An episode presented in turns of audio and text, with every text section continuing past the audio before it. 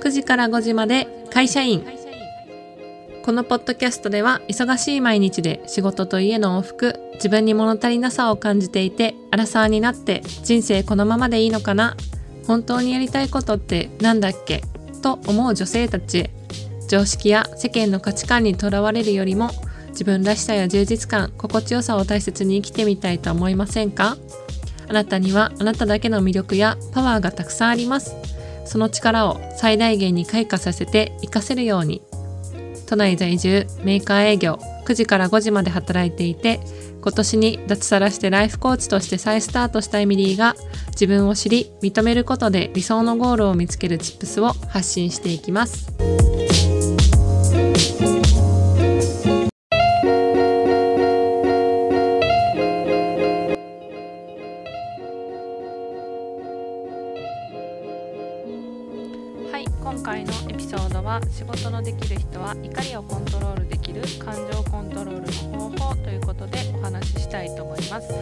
まずはじめに今回のお話の、えーと、ちょっとメインテーマになる柱をですね紹介したいと思いますなんでこの話をしようと思ったのかから始まりあの怒りのメカニズムのお話をしながら、えー、次にですね自分が怒りに任せて失敗した体験とあとは怒りをコントロールできてよかった体験最後にあの怒りのコントロール方法という内容でお送りしたいと思います。はい、あのー、まずはじめに新年明けましておめでとうございます。あの皆さんは年末どんな形で過ごしたでしょうかっていうのを昨日もあの同じエピソードあの昨日のエピソードでもお話ししてたので、あのー、素敵なね新年を迎えられてるといいなっていうふうに思います。私は今日の朝おせち料理を食べて、あとお雑煮を食べたりして、あなんか正月って美味しいもの食べられて嬉しいなっていう気持ちで新年を迎えました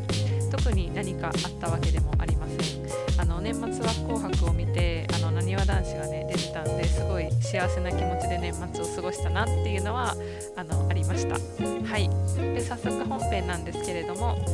仕事のできる人は怒りをコントロールできる感情コントロールの方法ということでお送りしたいと思います。まずはじめになぜこの話をしようと思ったのかと言いますとあのー、1つ目は理由はとにかく昔私はすごく短期で中学生から大学生の頃は親とか友達とか本当周りの人にあのいろんな人に暴言を吐きまくって自分の感情をぶつけることでしか自己表現ができなかったっていうことがありました。でそういう経験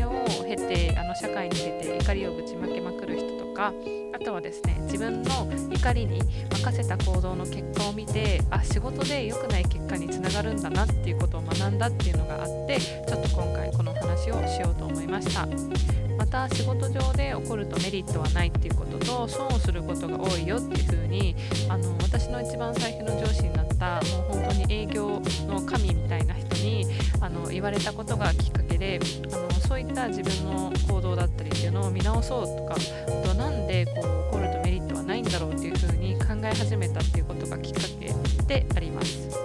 はい、で次に怒りのメカニズムっていうのをお話ししたいと思います。これはあのーえーとですね、怒りのメカニズムについて書かれていた記事があったのでそれをもとにちょっとお話ししたいと思います。あの LikeU のアンガーマネジメントとはっていう、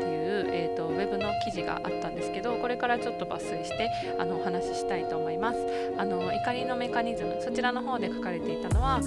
の怒りのメカニズムっていうことでこちらあのこの記事がですねアンガーマネジメントについてのれでまず怒りがどのように発生するのかということでそのメカニズムをライターに例えて理解しておきましょうというふうに書いてあります。ライターは着火スイッチを押すと火花が発生して燃料であるガスに引火させることで炎を灯します。で人は自分がこれまで大事にしてきた価値観や理想を裏切られた時に起こる。不安や、えー、不満などのマイナスの感情がガスのように溜まっていると自分の中にあった何々すべきという理想の価値観が裏切られた時に着火スイッチが入る。マイナスの感情が溜まっているほど怒りの炎が大きく燃え上がってしまうっていうことがしたこれすごく分かりやすいなって思ったんですけど確かに何々すべきっていうあの自分の中であのそういった価値観があるとそれに沿った行動をしてる人だったりそれにこう沿わないあのなんか言動だったり人を見た時にすごくこうなんだろう爆発的に感情が生まれるっていうことありあるなっていうことを出しました。あとはあの例え話で、えーと、待ち合わせは5分前集合が絶対と考えているとすると相手が15時間を5分過ぎたくらいに到着したら、えー、自分の考えと現実にギャップが生まれて憤ることがあるかもしれませんと書いてあってあの何々すべきという強いこだわりとマイナスの感情状態が揃うことで怒りは発生します。でこの記事で書かれていることに関して反対に言えばどちらかを減らすためにだけでも怒りを小さくすることができるっていうふうに書かれていました。はい。であの次のあの話に移りたいと思うんですけれども自分がこの怒りに任せた失敗怒りに任せて失敗したっていう経験があってあの本当にこれ結構会社に入ってから結構いろいろといろんなことがあったのでその時その時でまあ、あのお仕事に関してあの起こらないことがあの確かにいいっていう時の方が多いっていうことで例えばその起こるパフォーマンスをすることによってことがうまく進むっていう状況もあるので一概にあの言えないっていうこともあるんですけどあの基本的には感情に任せて、えーと、爆発してしまうと良くない結果になったっていう状況が私は多かったのでそういったことを踏まえてお話をしたいと思うんですけど自分が怒りに任せて失敗した体験っていうのはあの特にカッとなって思ったままに人に言葉を伝えた時にありました。で具体的にはどんなことなのかというと自分が伝えたいことっていうのがあの自分の心の中にあってで相手がそれと沿わない行動とか感情とかあの自分が予想してないことをした時にあのすごく自分がショックを受けて裏切られたっていうような気持ちになったりとかどうしてこうしてくれないんだろうっていうふうに思った時にその怒りに任せて言葉を載せてしまうとその本当は自分はこうしこういうふうに思っていたんだよっていう感情とかしてほしかったのにっていうことを伝えているつもりでもびっくりするぐらいあのもう本当怒りの、えー、言葉の方が相手にダイレクトに響いていて相手を傷つけてしまったりとかその後その相手が傷ついたことによってその人との関係その今後の人間関係にも支障をきてしたりきたすことがかその後思う通りに仕事だったりあとはプライベートでもうまくいかないことがあったなっていう風にあの自分が怒りに任せて失敗した体験っていうのがありました。で次に怒りをコントロールできてよかったなって思った体験もありましてあの、これはですね具体的なお話になっちゃうんですけど私が会社員の時にあの後輩のこと仕事をしている時にあの後輩の子は、えーと、その地方の方の営業の担当のであのその子は自分は仕事を任せてもらいたい。で独り立ちしたいって思ってるタイミング。でも私はそのお客さんの方の要望を言われているお客さんの窓口の営業としてあの仕事として関わっていた時にあのそのね自分のやり方があっていつも自分のやり方でそういったこうちゃんと成功体験がある後輩だったのでそういう風に進めていきたいっていう風に言われた時に私はそのことを言われた時に自分はそのお客さんのことをよく知ってるのであの自信があるのは分かるんだけれどもやっぱりそのお客さんの求めていることやあのそのお客さんが好むこととかっていうのは自分はその普段お客さんと接してるから分かる分その今回その仕事を依頼された仕事に対して後輩のやり方でやると後々トラブルになるなと思ったことがあのなるなと見えていたことがあって軽く注意をするようにあのお話をしていたらやっぱりすごくこうプライドが傷ついたようでなんでこう仕事を自分の思うように任せてもらえないのかっていうことを言われたりとか自分のやり方に不満があるのかっていうふうにあのちょっとね怒られたんですよね。でそうなった時に私もそもそもこうちょっと後輩だし先輩に対してそういう風な口の利き方をするのはなんかこう自分も舐められてるなっていうふうにすごく思ったしあとはそもそもこう周りの見えてないその彼の態度とか言動とかっていうのにすごくこう嫌な気持ちになったので口喧嘩になったんですよね。で結局口喧嘩がそのずっと平行線で何のこう解決策もあのなく結果的に話に収集がつかなくなってしまったっていうことがありでやっぱり何回かトラブルがあるとそんな感じで彼の士気も下がっているっていうことが目に見えて分かっていたので私もこのままだとお客さんの仕事にそのお客さんの仕事に対して今後そういうこう効率だったりあとは結果が出ないっていうことで支障をきたす可能性があるっていうことでどうしようっていうふうに思ったんですよ。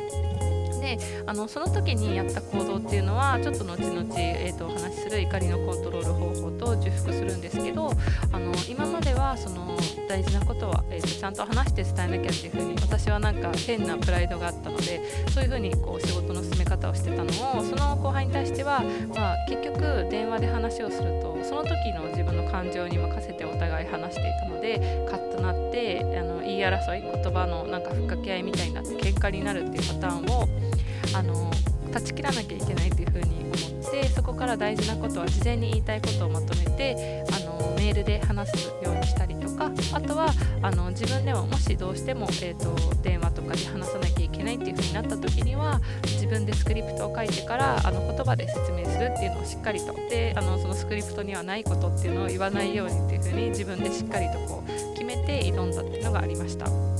でどうしてもやっぱりカッとなる時ってその時のこう感情がわっふって出てくることがあるっていうのはなんか私も本当生きててやっぱり切れないことってなかなかこう難しいなって思うことなのでそういう風にどうしても感情的になりそうな時はあのその時は一回置いてあの冷静になった時に話すっていうのを導入しましたそしたら本当にびっくりするくらい仕事がスムーズになってよりこうお互い冷静に話すことができたりとかすることができたっていう、えーはい、っていうことがありました。で、あのー、その後ですねやっぱり、あのー、なんかこう自分でも見方が変わったり対応の仕方が変わったのでよりその人間関係もすごくこうスムーズに進むようになってそのあこれなかなかうまくいかないなとかこの人あのなんかこう自分がの人の言いたいこととかこの人のこの人に伝えたいことが伝えられないなっていう風にあのなんかむしゃくしゃする経験っていうのが本当にこうちょっと徐々になくなっていったっていうことがあったのでちょっとその方法をシェアしようと思います。はい、怒りのコントロール方法ということでちょっと次の、アしたいと思うんですけれどもはいその怒りのコントロール方法は3つありまして1つ目は一度置くっていうのが、あのー、方法です方法の1つですこれはさっきお話しした話のそのままの内容になるんですけどイライラしたりカッとなったらまずその感情に任せて言葉を言う前に一度置く置くっていうのは言葉をそのなんか自分の中でそのままあのなんだろう考えなくても出る言葉っていうのを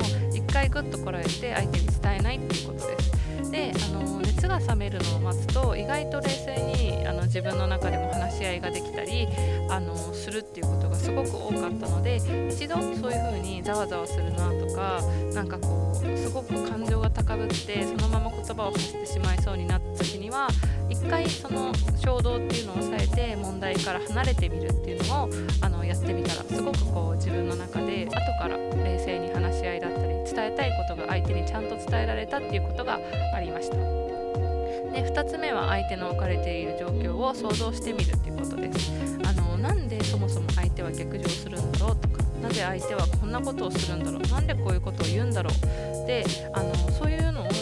少しでもいいから想像してみる。あとはあのどんな環境で育ったんだろうとか相手個人に焦点を当ててみるとあのなんで相手がそういう風な発言をするのかっていう糸口が見えてくると思うんですよね。でそもそも自分と相手は同じ価値観を持ってなくてその怒るっていうのも自分がもともと理解してもらえるっていう前提があるからその予想と外れた行動をした時にすごくショックを受けると思うんですよ。だけどそもそもその前提って合ってるのかなっていう風に自分の中でもしっかりと考えてみるじゃあ自分と相手は全然違う価値観を持っていてそもそもあのなんだろう文化も違う環境で育ったっていう風にあの前提をひっくり返して考えてみたらそもそもじゃああの分かり違う前提を持ってる者同士なんだからもうちょっと自分でもあの自分のあの努力で伝えられることはないかとかどうやったら伝えやすくなるのかっていう風にその努力を始めてみるっていうのをあのになると思うんですよね。なのであの相手の置かれてる状況を想像してみることであの自分はその人の価値観を知った時にいい悪いで判断していないかとか自分は正当性にとらわれていないかっていうことを再確認してみる時間を持つっていうのもいいんじゃないのかなって思います。で3つ目はあの次につながる行動ということで自分はどの結果が望ましいのかっていうのを考えてみるどんなこどういう意味なのかというと怒りの感情を抜きにしてどんな結果が自分は訪れると満足するのかっていうのを最終のゴールを一度考えてみるっていうのがおすすめです。例えばお客さんの要望通りにあの先ほどの、えっと、私の経験と同じようにあのお客さんの要望通りに動いてほしいっていうのが私の本当の答えだったのであればじゃあ彼がこうして動いてくれると嬉しいなとかこういうふうにお客さんに対応してくれると嬉しいっていう部分が最終の満足のいくゴールっていう答えがあるわけでじゃあもしそのゴールに行くために自分がここで起こったらどうなるんだろうっていう想像してみる。そうすると彼はきっとプライドが傷ついて起こるな私が本当に伝えたいことって伝わらなくなるな。じゃあそうしたらここで起こるのって自分の理想の結果なのかな。別の方法は取れないのかなっていうのを考えてみるっていうのをあのすごくこうしてみるとあじゃあ結局起こることってメリットはないなっていうふうにあの切り替えができると思うのであのそういう意味で、えーと、自分のあの望む結果は何なのかっていうゴールを考えてみるっていうのを、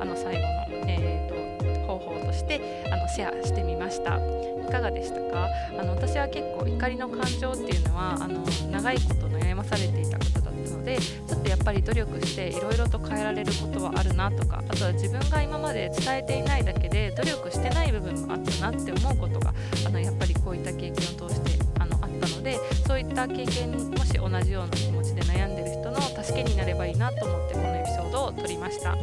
なかなか怒りの感情とか自分の考えてることってあの正確に自分で理解することっていうのも難しい時があったりするのでそういった時にはあの私のコーチングではですね感情の整理だったりあとはその本当は自分はどう考えているのかとかあのさっき最後に言った自分の理想のゴールは何なのかっていうところをあの自分だけではなくてですねコーチだったりあとはそういったこう分析のツールも今はたくさんあるのでそういったところから自分を理解するっていうことを始めてみるっていうのもやっぱりこういったその感情のマネジメントだったりあの仕事で結果を出すっていうことにはとてもいいあの相乗効果があるのかなっていうふうに感じています。なのでもしちょっとこの自分でやるのが難しいなっていうふうに感じる方はそういったコーチングとかっていうのもぜひですねあの一つのこうお助けツールとしてあの選択肢の一つに入れてみてもらえると嬉しいなと思います。それでは次のエピソードでお会いしましょう